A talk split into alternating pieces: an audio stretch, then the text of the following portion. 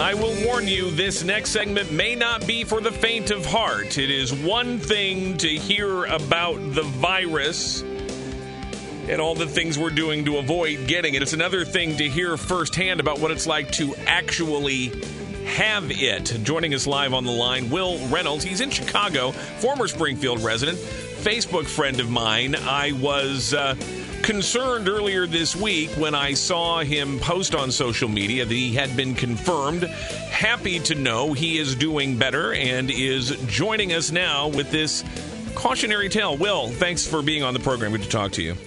Yeah, thanks for inviting me on. Well, let me just uh, start by by asking, uh, essentially, when did you realize that you were now part of this growing body of statistics here in Illinois and around the country? What was your first indication something was wrong? Well, just over a week ago, last uh, Wednesday and Thursday, uh, you know, it's a tricky thing because I have sinus allergy uh, and, and asthma problems all the time. So a lot of the symptoms in the news sound pretty similar to to what I face in allergy season anyway. Uh, but last Wednesday and Thursday, I started having more trouble breathing. I started having asthma attacks when there was no reason I should have. I mean, usually I have to be exposed to uh, to smoke or an allergen to have an asthma attack, but I had two days in a row where I have, had to keep taking uh, rescue asthma inhalers, and I started coughing occasionally. And I thought, well, this sounds a lot like what I'm reading in the news. So that's when I got worried last uh, Wednesday and Thursday. So, uh, what what was your next step then? You're you're in Chicago, where obviously uh, a lot of these cases have been centered so far.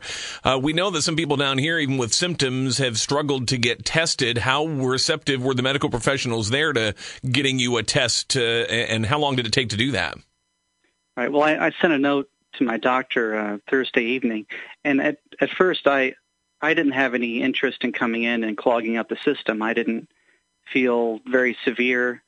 My uh, symptoms were felt moderate. They were a lot more serious now than I realized at the time. But uh, I just wanted to get a note to uh, get permission to stop working and make sure I wasn't spreading it to other people. Uh, but I got a call from the nurse the next morning and they wanted me to come in for a test. Uh, first, because uh, I have two high risk factors, just with both uh, asthma and uh, hypertension, which are both high risk factors, and because I, I had been giving some rideshare drives the previous week uh, before I had symptoms, which meant I could have been exposing people. Well, now I know I was exposing people, and obviously someone exposed uh, exposed it to me. Uh, so they, because of those reasons, they they asked me to come in and and do a test. How quickly did it go from being okay, this is just kind of standard, I go through this every March and April, to okay, I kind of got a problem here? Was it a pretty rapid progression? Oh yeah, just a, a couple days. And one thing that got me very concerned is uh, it went from uh, a dry cough, like uh, I, you know, you read about in the news. That's a symptom uh, and to, I started uh, coughing up darker yellow and green mucus too, which is usually a sign of pneumonia or other respiratory illnesses. Uh, so now I realize I, I, was probably getting pneumonia also. Um, and having trouble breathing meant that it had already advanced to my, my chest, uh, which means that the virus had, uh, had already gotten pretty far before I even realized it was much of a problem. Now I understand, you know, if it, it, it kept a, a, you know, progressing another day or two, I could have ended up on the hospital on a ventilator too. Uh, it just it happened very rapidly. Uh, we're talking with Will Reynolds, recently confirmed as a COVID 19 uh, patient. He's in the Chicago area. Uh, and you said, yeah, if this had gone another couple of days, but, but they don't actually have a treatment specifically for the novel coronavirus. So, what did they do to ensure that you, you didn't get worse and didn't wind up on event? Uh, right. Well, I was asked to isolate at home so I don't spread it uh, to others, to rest, you know, try to boost my immune system.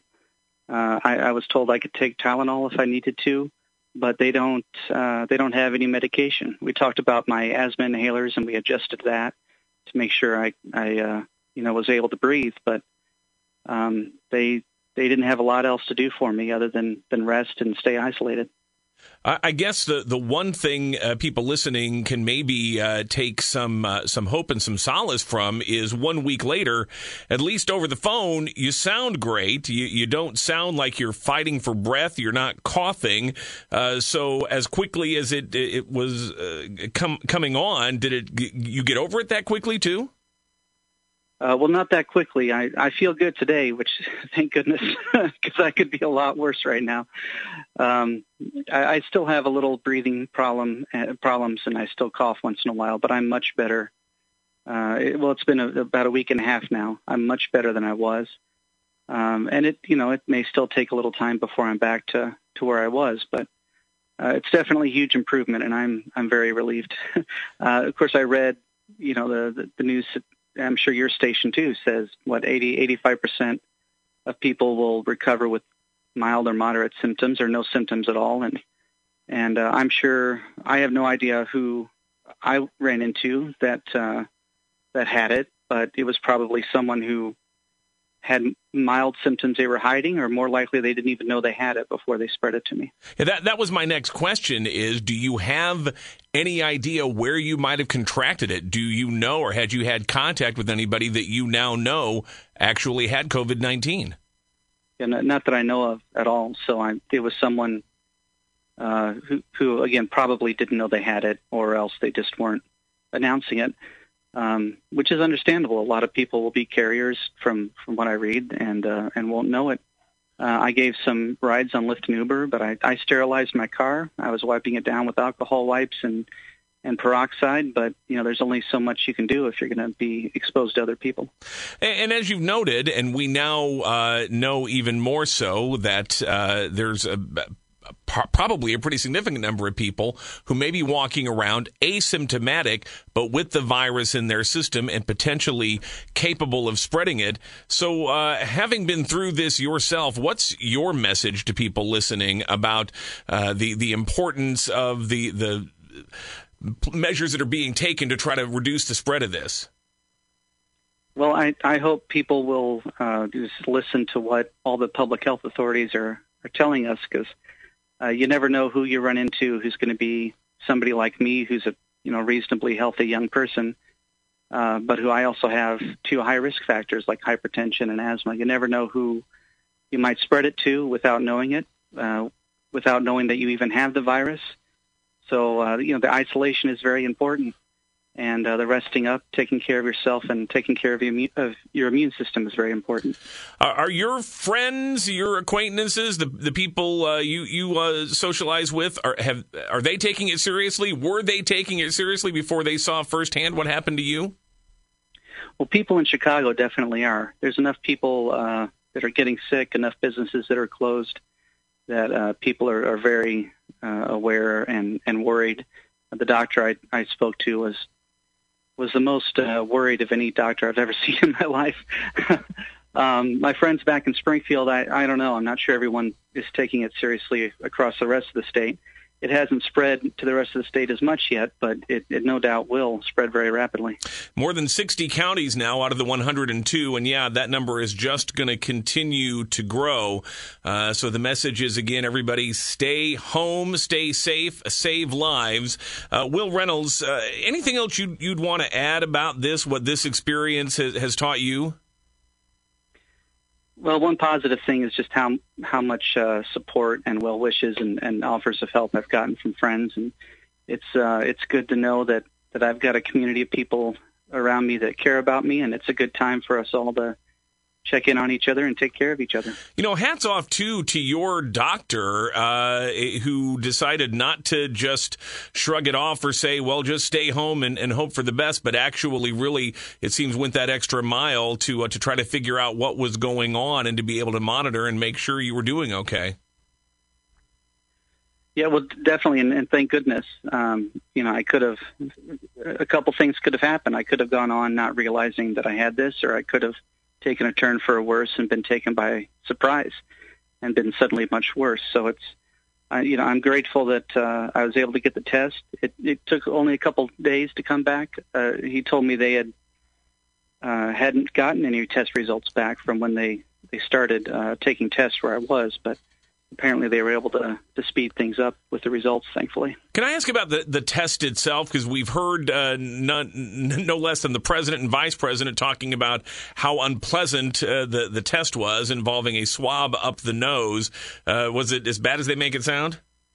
Oh, I mean, it was uncomfortable. Yeah, they, they took that cotton swab on a real long stick and, and stuck it pretty far back in my nasal cavity. It wasn't fun, but it wasn't that bad. And, and I'll tell you, it, they cleared something out up there. They must have knocked out some junk up in my nostrils because I, I'm breathing better out of that nostril than I have in months. That was great. it, it's got to be better to know than not to know, though, isn't it?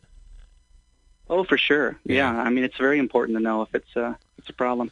Will Reynolds, listen, so glad you're doing well. I really appreciate you taking the time, sharing the story. Uh, take care of yourself. Now, now, what are they telling you now that you're, uh, you know, a week, week or so past the worst of it? Are you still contagious?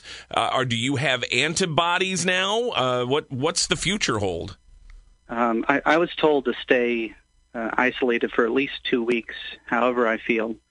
Uh, because I'll still be contagious even after symptoms go away. Wow. So, at least another week of isolation for me, and and uh, that's all right. I'm you know watching lots of great TV shows. Do they think you've got now an immunity built up to this for the future? Because they're suggesting we could see another go round of this in the fall. I, I read that. I my doctor told me uh, just you know a couple weeks, and uh, I I don't know. I hope it doesn't come back. well, you you may be in charge of everything by the time this is done if you do have some immunity built up. But in the meantime, Will Reynolds, thanks again for your time. Really appreciate it. Take care of yourself, my friend.